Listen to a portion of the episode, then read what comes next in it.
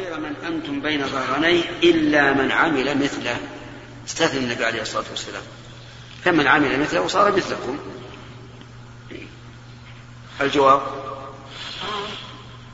معروف أنهم سيقولون بلى.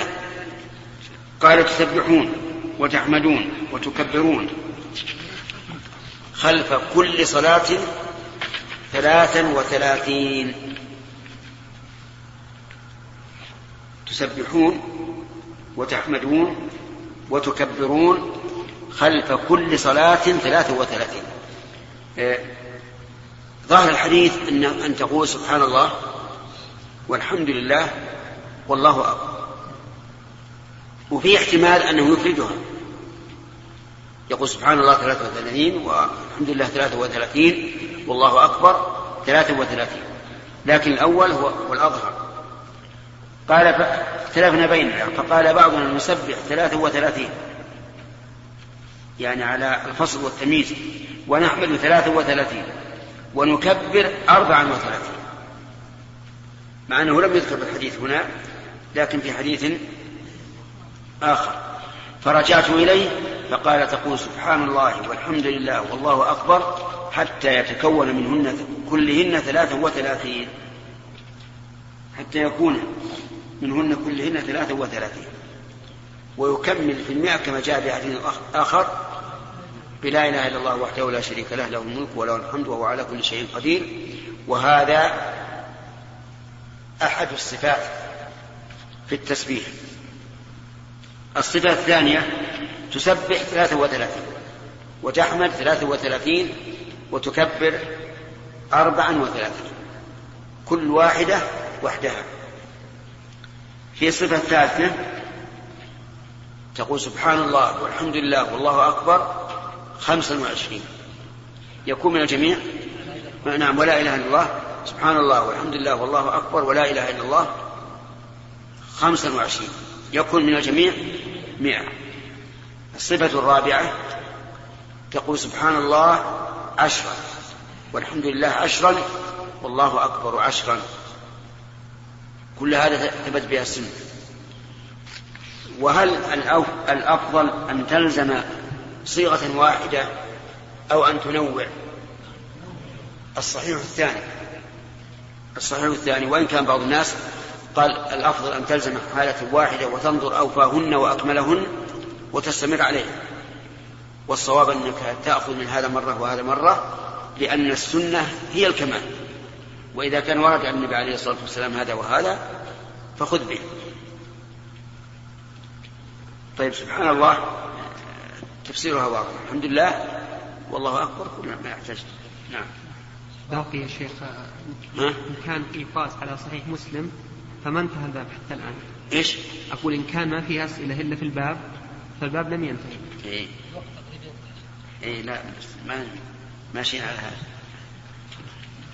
نعم. حدثنا محمد بن يوسف قال حدثنا سفيان عن عبد الملك بن عمير عن وراد كاتب المغيرة بن شعبة قال أملى علي المغيرة بن شعبة في كتاب إلى معاوية أن النبي صلى الله عليه وسلم كان يقول في دبر كل صلاة مكتوبة لا إله إلا الله وحده لا شريك له، له الملك وله الحمد وهو على كل شيء قدير، اللهم لا مانع لما أعطيت ولا معطي لما منعت ولا ينفع ذا الجد منك الجد. وقال شعبة عن عبد الملك بهذا عن الحكم عن القاسم ابن مخيمرة عن وراد بهذا، وقال الحسن الجد غنى.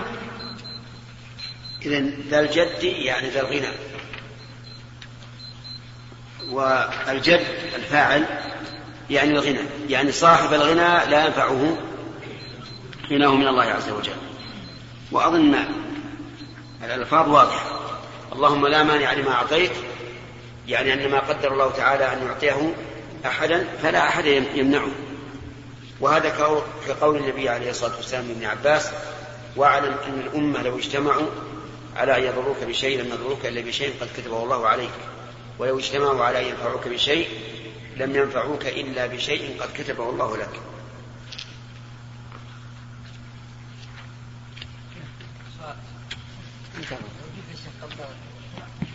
نعم.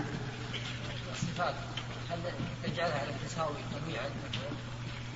تجعلها التساوي أم يكثر منها؟ لا الواحد بس أن تأتي بهذه المرة وهذه المرة مو بلازم يعني تجيبهم مثلا الفجر صفة والظهر صفة والعصر.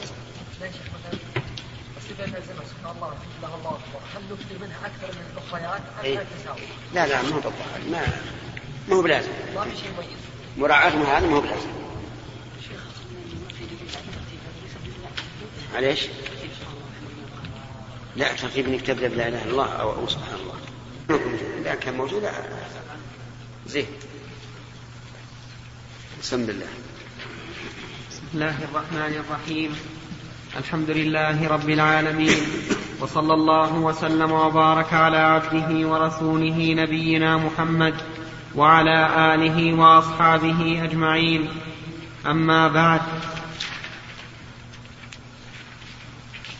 أما بعد فقد قال الإمام البخاري رحمه الله تعالى في كتاب صفة الصلاة: باب يستقبل الإمام الناس إذا سلم. حدثنا موسى بن إسماعيل قال حدثنا جرير بن حازم قال حدثنا جرير بن حازم قال حدثنا أبو رجاء عن سمرة بن جندب قال كان النبي صلى الله عليه وسلم إذا صلى صلاة أقبل علينا بوجهه. اللهم صل وسلم. باب يستقبل الإمام الناس إذا سلم، يعني إذا سلم واستغفر ثلاثا وقال اللهم أنت السلام ومنك السلام تبارك يا ذا الجلال والإكرام كما تدل عليه أحاديث أخرى. والمراد أنه لا يجعلهم على يمينه ولا عن يساره، لكن كيف ينحرف؟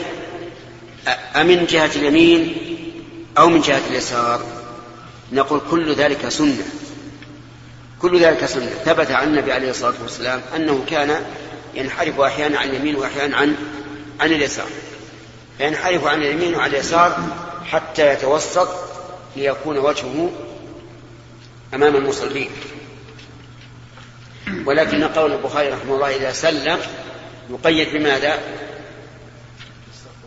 بما إذا استغفر ثلاثة وقال اللهم أنت السلام ومنك السلام تبارك يا ذا الجلال والإكرام.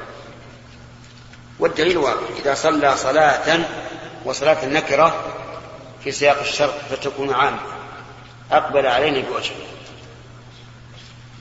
نعم. حدثنا عبد الله بن مسلمة عن مالك عن صالح بن كيسان عن عبيد الله بن عبد الله بن عتبة بن مسعود عن زيد بن خالد الجهني أنه قال: صلى لنا رسول الله صلى الله عليه وسلم صلاة الصبح بالحديبية على إثر سماء كانت من الليلة، فلما انصرف أقبل على الناس فقال: هل تدرون ماذا قال ربكم؟ قالوا: الله ورسوله أعلم. قال: أصبح من عبادي مؤمن وكافر. بي عندنا فيها بي ما عندي موجودة، وفي نسخة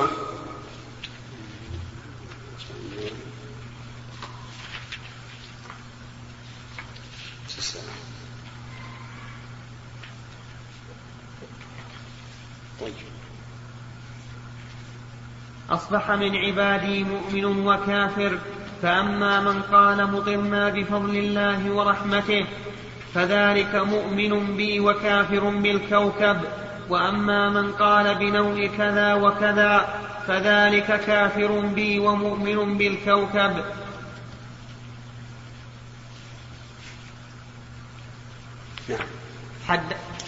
في هذا أيضا دليل على ما سبق.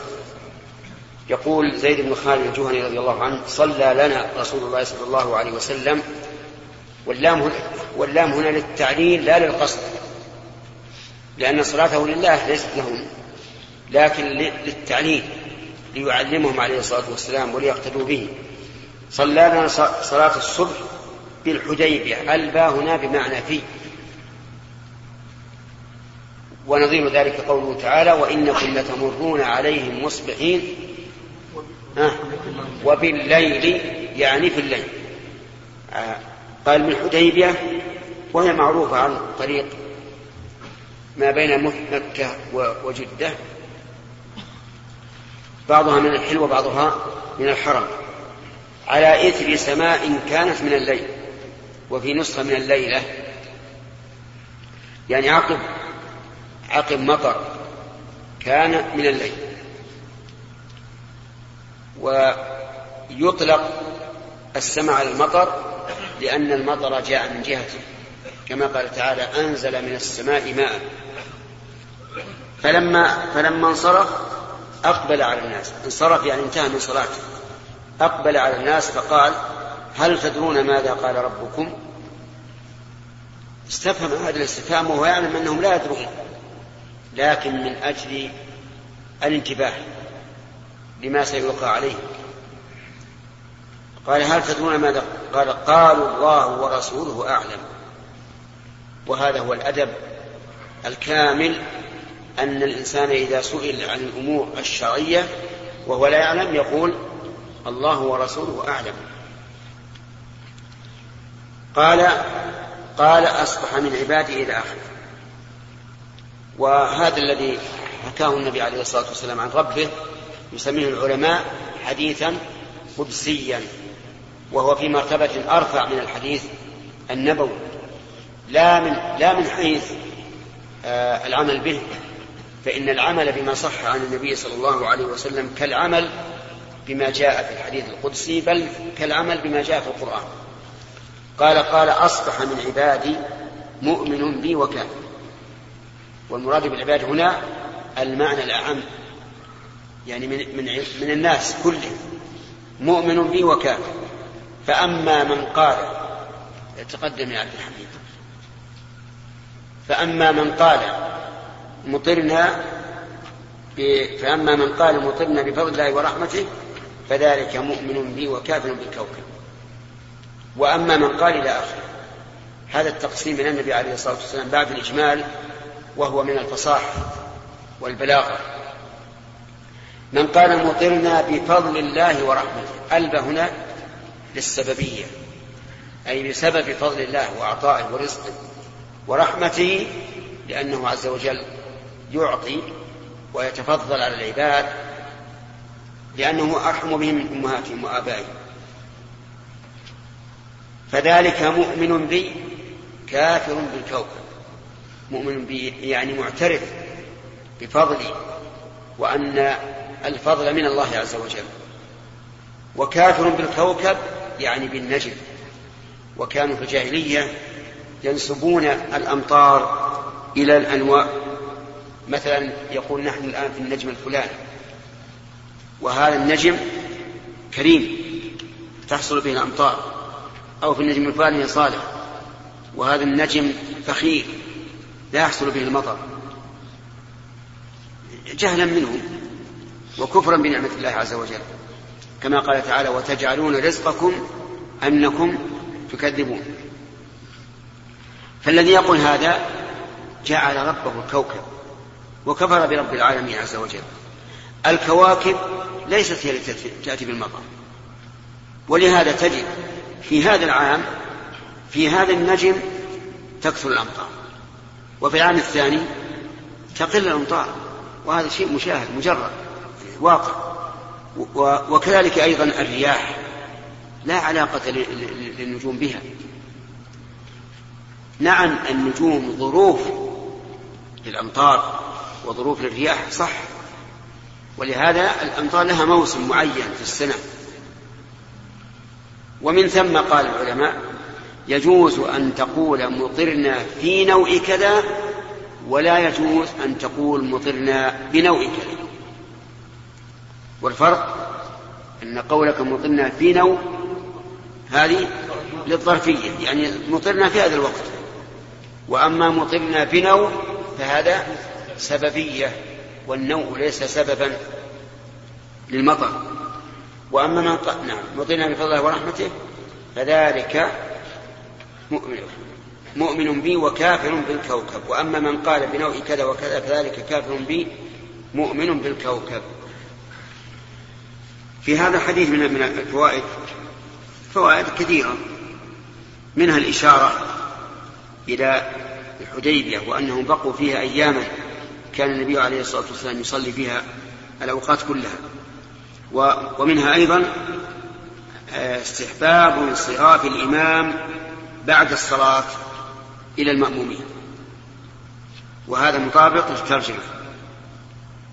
ومنها أنه ينبغي للعالم أن يلقي المسائل على الطلبة بصيغة الاستفهام ليسترعي انتباههم حتى ينتبهوا. ومنها أدب الصحابة رضي الله عنهم، حيث يفوضون العلم إلى عالمه إذا لم يكن عندهم علم، ولهذا قالوا الله ورسوله أعلم. ومنها جواز اشتراك الرب عز وجل والنبي صلى الله عليه وسلم فيما طريقه الشرع للقدر، لأن قولها الله ورسوله أعلم يعني من حيث الشرع. ومن المعلوم أن ما قاله النبي صلى الله عليه وسلم من الشرع فهو ما قاله الله، بمعنى أن ما جاء به من الشرع فهو من الله، من يطع الرسول فقد أطاع الله. ولهذا يجوز أن تقول الله ورسوله أعلم، وأن تقول هذا حكم الله ورسوله. أما في الأمور الكونية فلا، لا بد أن تجعل ذلك بثم الدالة على أن الرسول صلى الله عليه وسلم ليس له أمر في الأمور الكونية إلا من بعد أمر الله عز وجل. ومن فوائد هذا الحديث أن الناس ينقسمون عند النعم إلى قسمين: كافر ومؤمن. فمن أضافها إلى الله فهو مؤمن، لأنه هو المتفضل عز وجل، حتى لو كان للنعمة سبب معلوم، فمن الذي جعل هذا السبب سببا؟ هو الله عز وجل، أضفها إلى الله عز وجل. وفي أيضا أن من أضافها إلى غير الله فهو كافر بالله، إذا أضفتها إلى غير الله فأنت كافر بالله. ولا إذا أضافها الإنسان إلى الله فهو كافر بالله عز وجل. نعم، إذا أضافها الإنسان إلى غير الله فهو كافر بالله عز وجل، لكن يبقى أن يقال إذا أضافها إلى سببها المعلوم شرعا أو حسا، فهل يكون كافرا بالله؟ ينظر، إن أراد أن السبب انفرد بها فهو كافر بالله، وإن أراد أنه سبب من الله فهذا لا بأس به. أما إذا أضافها إلى ما ليس بسبب فهو شرك وكفر بالله عز وجل، وذلك لأن أي إنسان يثبت شيئا سببا بدون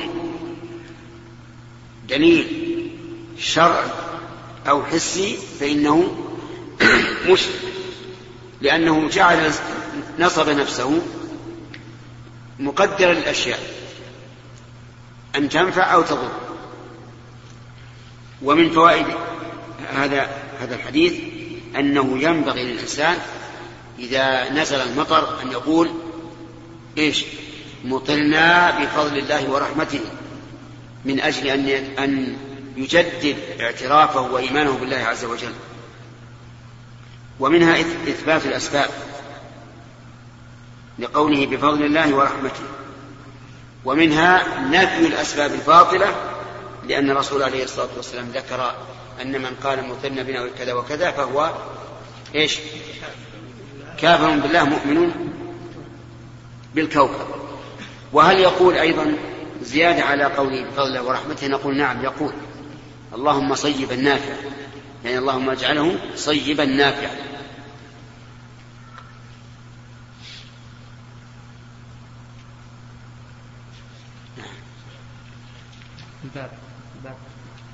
الباب لم ينتهي، كيف باقي حديث على الباب؟ طيب تفضل. حدثنا عبد الله أنه سمع يزيد قال أخبرنا حميد عن أنس قال أخر رسول الله صلى الله عليه وسلم الصلاة ذات ليلة إلى شطر الليل ثم خرج علينا، فلما صلى أقبل علينا بوجهه فقال إن الناس قد صلوا ورقدوا وإنكم لن تزالوا في صلاة ما انتظرتم الصلاة. الشاهد من هذا قوله أقبل فلما صلى أقبل علينا بوجهه. ففيه دليل على مشروعية إقبال الإمام إذا انتهى من الصلاة، ومن الاستغفار ثلاثا، واللهم أنت السلام ومنك السلام تبارك على الجلال والإكرام، أن ينصرف إلى المأمومين. وفيه تسلية الإنسان عما حصل له، لأن النبي صلى الله عليه وسلم صلى أصحابه وقال إن الناس قد صلوا ورقدوا، وهم كانوا ينتظرون الرسول عليه الصلاة والسلام، فقال لهم إنكم لن تزالوا في صلاة ما انتظرتم الصلاة.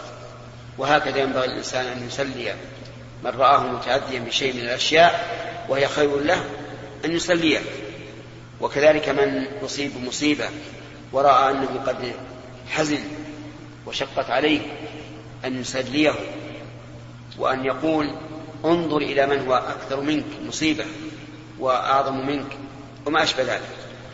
وفي أيضا دليل الحديث دليل على أن الإنسان ما دام ينتظر الصلاة فهو في صلاة، ولكن هل هذا مقيد بما إذا كان قد خرج من بيته متطهرا وجاء إلى المسجد وصلى ما كتب له ثم جلس ينتظر الصلاة؟ الظاهر نعم، لأنه جاء في حديث أبي هريرة هكذا أن الإنسان إذا توضأ في بيته فأتبع الوضوء ثم خرج إلى المسجد لا يخرجه إلا الصلاة فإنه لا يخطو خطوة إلا رفع الله بها درجة وحط عنه بها خطيئة. فإذا جاء المسجد وصلى فإن الملائكة تصلي عليه ما دام في مصلاه، ولا يزال في صلاة ما انتظر الصلاة. وهؤلاء الصحابة رضي الله عنهم الذين كانوا في المسجد النبوي لا شك أنهم أتوا من بيوتهم متطهرين قاصرين الصلاة، ولا شك كما يغلب على ظننا من حالهم أنهم لما دخلوا المسجد صلوا ما كتب لهم ثم انتظروا الصلاة. شوف الترجمة، لا بس انتهى الوقت. غدا تفسير، غدا ليلة الجمعة تفسير. وش تريد يعني؟ كان تحبون نبدأ من بعد السبت؟ كيف؟ كان تحبون نبدأ من غدا؟ ما هو بقى السبت الأسبوع من يوم السبت؟ إلا ماشي شغلات السبت.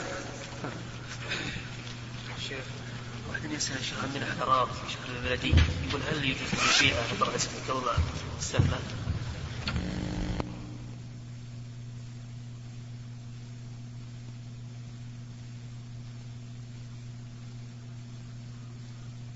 وعلى آله وأصحابه أجمعين. أما بعد، فقد قال الإمام البخاري رحمه الله تعالى في كتاب صفة الصلاة في باب مكث الإمام في مصلاه بعد السلام.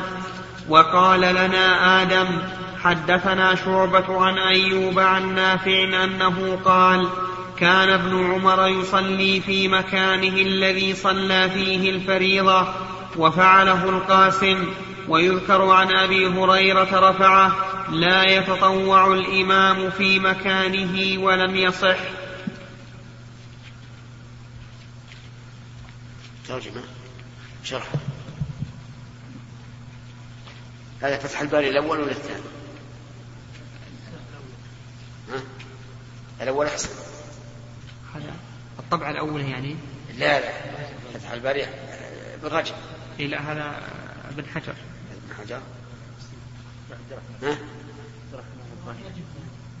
ما جئت به. ماذا أحسن؟ نعم ماذا أحسن؟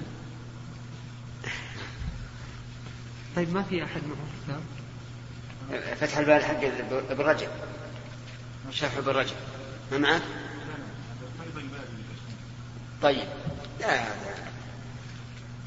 نعم اقرأ اللي عندك. شوف على الترجمة: قوله باب مكث الإمام في مصلاه بعد السلام، أي وبعد استقبال القوم فيلائم ما تقدم.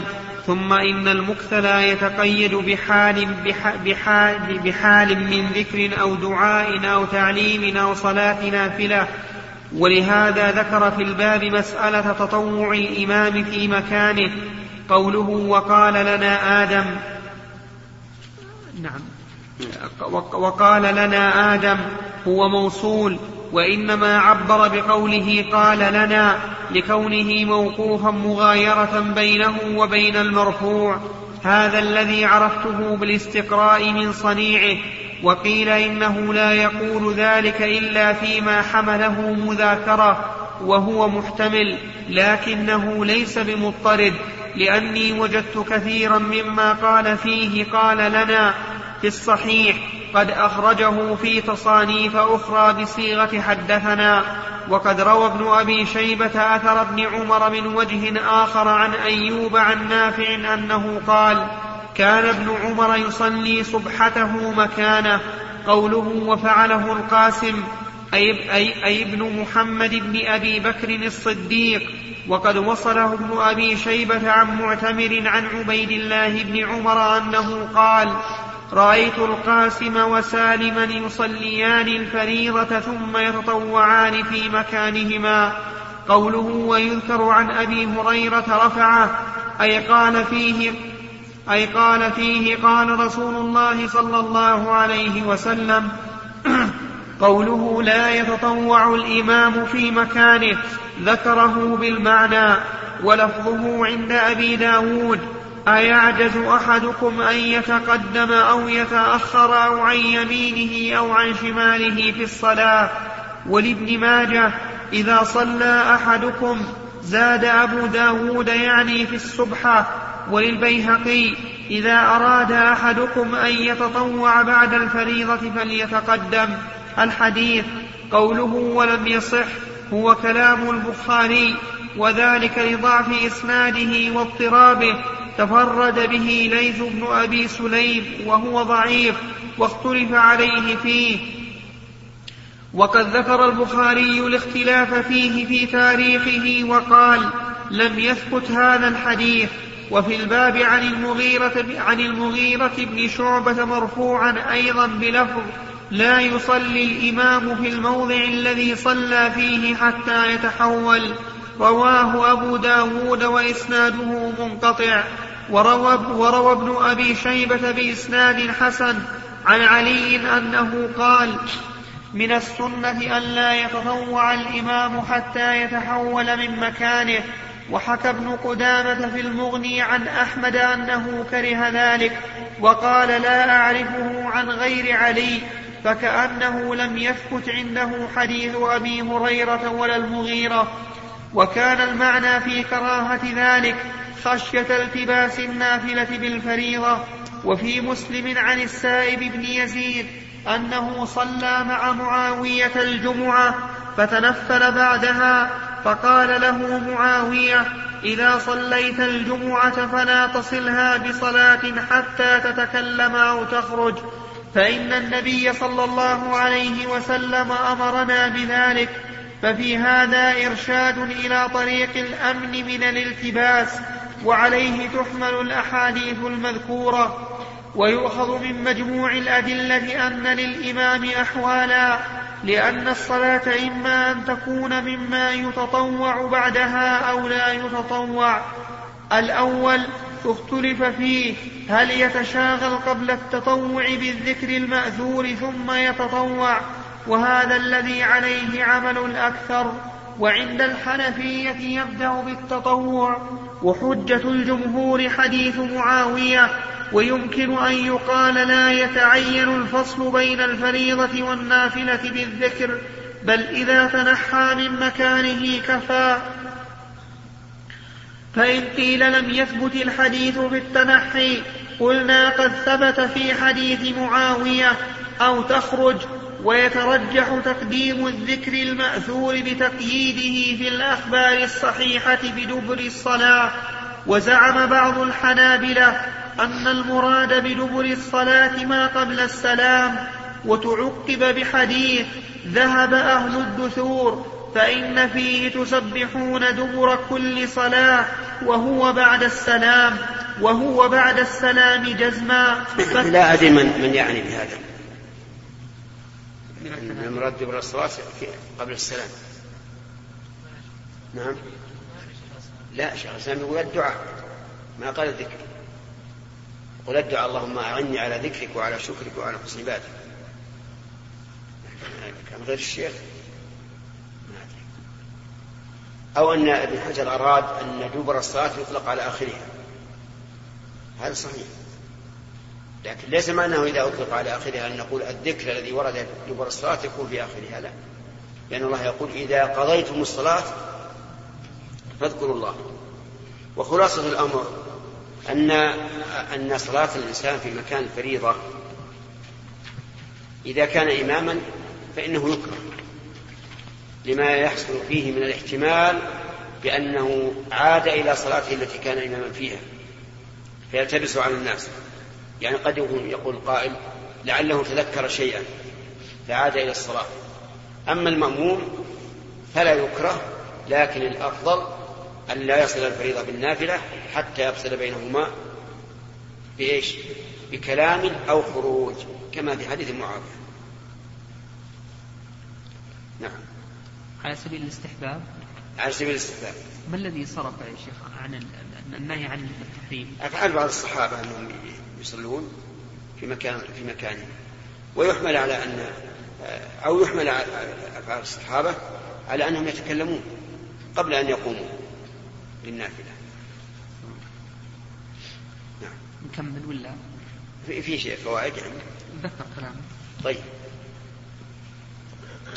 فإن فيه تسبحون دبر كل صلاة وهو بعد السلام جزما، فكذلك ما شابه. وأما الصلاة التي لا يتطوع بعدها فيتشاغل الإمام ومن معه بالذكر المأثور ولا يتعين له مكان، بل إن شاءوا صرفوا وذكروا وإن شاءوا مكثوا وذكروا. وعلى الثاني إن كان للإمام عادة أن يعلمهم أو يعظهم فيستحب أن يقبل عليهم بوجهه جميعا، وإن كان لا يزيد على الذكر المأثور فهل يقبل عليهم جميعا أو ينفتل فيجعل يمينه من قبل المأمومين ويساره من قبل القبلة ويدعو. الثاني هو الذي جزم به أكثر الشافعية، ويحتمل إن قصر زمن ذلك أن يستمر مستقبلا للقبلة من أجل أنها أليق بالدعاء، ويحمل الأول على ما لو طال الذكر والدعاء، والله أعلم. هذا ضعيف. الصواب أنه يقبل على المأمومين بوجهه، لكن الانحراف يكون على اليسار أو عن اليمين. وأما الدعاء فلا دعاء بعد السلام، الدعاء إنما يكون قبل السلام. نعم. الشيخ عبد العزيز في حاشيته علمي يقول الصواب أن المشروع إقبال الإمام على المأمومين بوجهه بعد السلام والاستغفار، وقول اللهم أنت السلام مطلقا لما تقدم في الأحاديث الصحيحة، والله أعلم. نعم. هذا هو الصحيح. وقوله رحمه الله الذكر والدعاء ما في دعاء بعد السلام، هذا الله أدنه ما أحدث. ولا يزال الآن بعض الناس خصوصا في بعض البلدان تجده إذا انصرف من الصلاة وسبح رفع يديه وجعل يدعو، أحيانا يدعو بالناس ويدعون معه، وأحيانا يدعو وحده. فكل لا أصل. نعم. نعم. حدثنا أبو الوليد قال حدثنا إبراهيم بن سعد قال حدثنا الزهري عن هند بنت الحارث عن أم سلمة. عندك هند يعني يجوز بين الوجهان. قل نعم يجوز فيها الوجهان. قل نعم. لماذا يا شيخ يجوز فيها الوجهان؟ لأنه مؤنث ثلاثي بغير التاء، لكن المنع أحق، المنع من الصرف أحق. يعني النسخة اللي عندك أحسن من التنوين. عن هند بنت الحارث عن أم سلمة أن النبي صلى الله عليه وسلم كان إذا سلم يمكث في مكانه يسيرا. قال ابن شهاب فنرى والله أعلم لكي ينفذ من ينصرف من النساء. وسبق أن هذا أيضا قول أم سلمة رضي الله عنها أن الرسول كان ينفذ يسيرا من أجل أن ينصرف النساء. وقال ابن أبي مريم أخبرنا نافع بن يزيد قال أخبرني جعفر بن ربيعة أن ابن شهاب كتب إليه قال حدثتني هند بنت الحارث الفارسية عن أم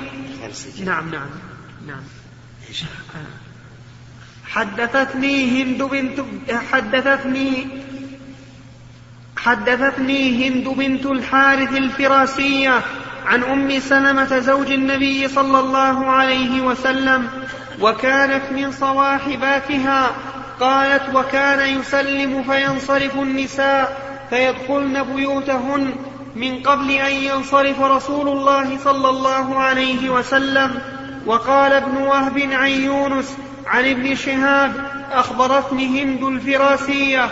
وقال عثمان بن عمر أخبرنا يونس عن الزهري أنه قال حدثتني هند الفراسية. وقال الزبيدي أخبرني الزهري أن هند بنت الحارث القرشية أخبرته وكانت تحت معبد بن المقداد وهو حليف بني زهرة وكانت تدخل على أزواج النبي صلى الله عليه وسلم. وقال شعيب عن الزهري حدثتني هند القرشية. وقال ابن أبي عتيق عن الزهري عن هند الفراسية. وقال الليث حدثني يحيى بن سعيد حدثه عن ابن شهاب عن امرأة من قريش حدثته عن النبي صلى الله عليه وسلم.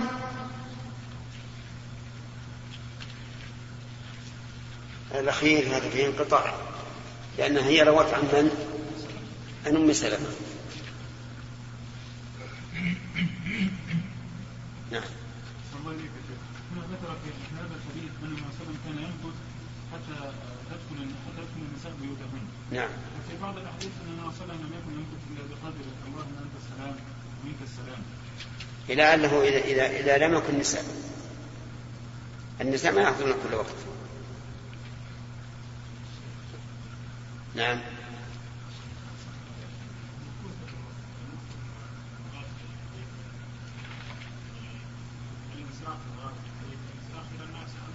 إلى الناس. لا. الانصراف إلى الناس. ولهذا ينصرف عليه الصلاة والسلام ويقول الذكر وأحيانا يسأل من رأى منكم رؤيا.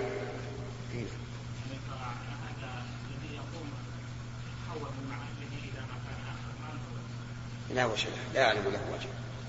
نعم.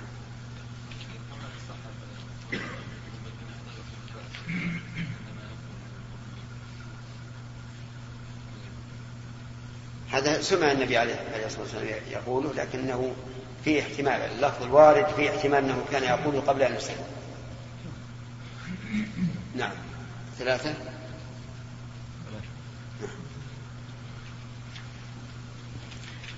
باب من صلى بالناس فذكر حاجة فتخطاهم.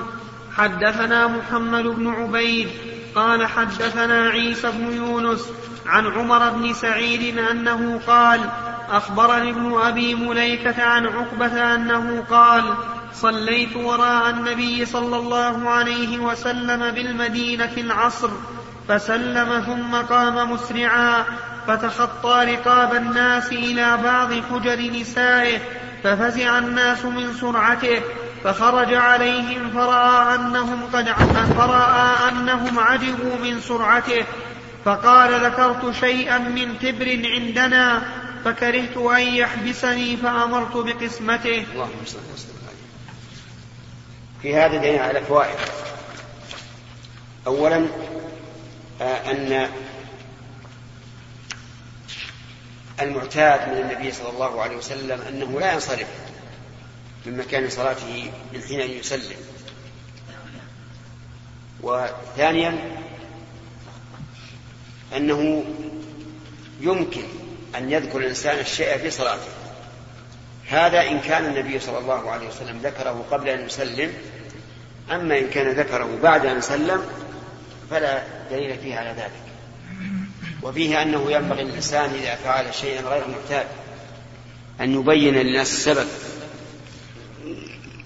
لأنه إن كان من العبادة فيحتمل أن الناس يقصدون به ويتعبدون بما فعل، وإن لم يكن من العبادة فإن إزالة التشويش عن صدور الناس أحسن من كونهم يقولون ما الذي حصل ولماذا وما أشبه ذلك. وهذا من هدي النبي عليه الصلاة والسلام، حتى أنه ذكر في قصة إسلام سلمان الفارسي رضي الله عنه.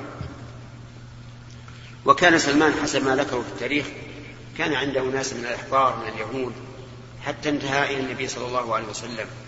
وكان مما ذكر له أن بين كتفيه خاتم النبوة،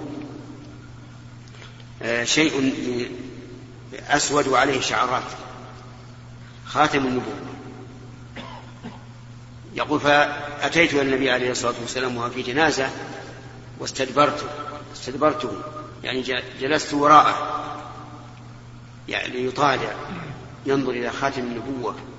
يقول فأبصرني النبي صلى الله عليه وسلم فنزل الرداء، عرف أنه يريد شيئا فنزل الرداء حتى رآه. فإذا رأيت من الناس أنهم يتشوفون إلى شيء فمن المستحسن أن تبينه له، إلا أن يكون بذلك ضرر، إذا كان ضرر فالضرر ممنوع.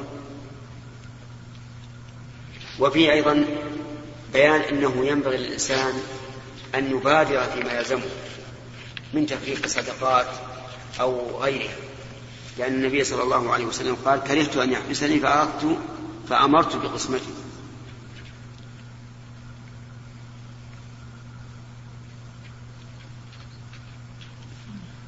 اقرأ الشرح هذا.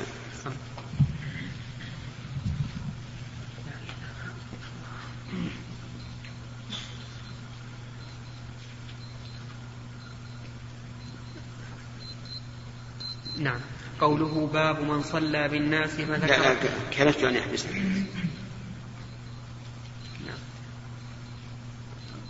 قوله ذكرت شيئا من كبر في رواية روح عن عمر بن سعيد في أواخر الصلاة ذكرت وأنا في الصلاة، وفي رواية أبي عاصم كبرا من الصدقة. إذن صار الاحتمال الذي ذكرناه أنه بعد الصلاة غير واضح لقول ذكرت في الصلاة، فيستفاد منه أن الإنسان لو تذكر شيئا نسيه في الصلاة فإنه لا يؤثر على صلاته. ها هو النبي عليه الصلاة والسلام أخشع الناس في الصلاة، يذكر الشيء في صلاته ثم يسرع في أداء ما ينبغي. نعم. والكبر بكسر المثنات وسكون الموحدة الذهب الذي لم يصف ولم يضرب. قال الجوهري لا يقال إلا للذهب، وقد قاله بعضهم في الفضة. انتهى. وأطلقه بعض فكرت عن يحبسني. نعم. قال قوله يحبسني أن يشغلني التفكر فيه عن التوجه والإقبال على الله تعالى. وفهم منه ابن بطال معنى آخر فقال فيه أن تأخير الصدقة تحبس صاحبها يوم القيامة. قوله فأمرت بقسمته في رواية أبي عاصم فقسمته. وفي الحديث أن المكث بعد الصلاة ليس بواجب، وأن التخطي للحاجة مباح، وأن التفكر في الصلاة في أمر لا يتعلق بالصلاة لا يفسدها ولا ينقص من كمالها، وأن إنشاء العزم في أثناء الصلاة على الأمور الجائزة لا يضر. وفيه إطلاق الفعل على ما يأمر به الإنسان، وجواز الاستنابة مع القدرة على المباشرة. رحمه الله. كل هذه فوائد عظيمة. نعم.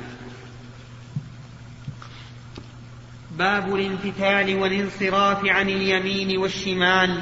وكان أنس ينفتل عن يمينه وعن يساره، ويعيب على من يتوخى أو من يعمد الانفتال عن يمينه.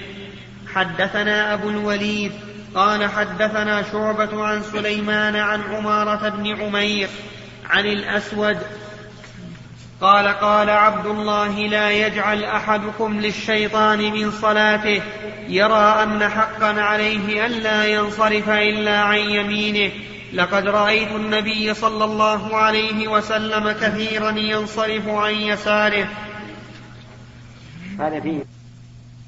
أيها الإخوة، في ختام هذه المادة نسأل الله أن نلقاكم في لقاءات متجددة، مع تحيات مؤسسة الاستقامة الإسلامية للإنتاج والتوزيع في عنيزة، شارع هلالة، رقم الهاتف والناسخة الهاتفية 06 364 88 880، والرقم الثاني 06 364 58 880، ورقم صندوق البريد 250 و1000.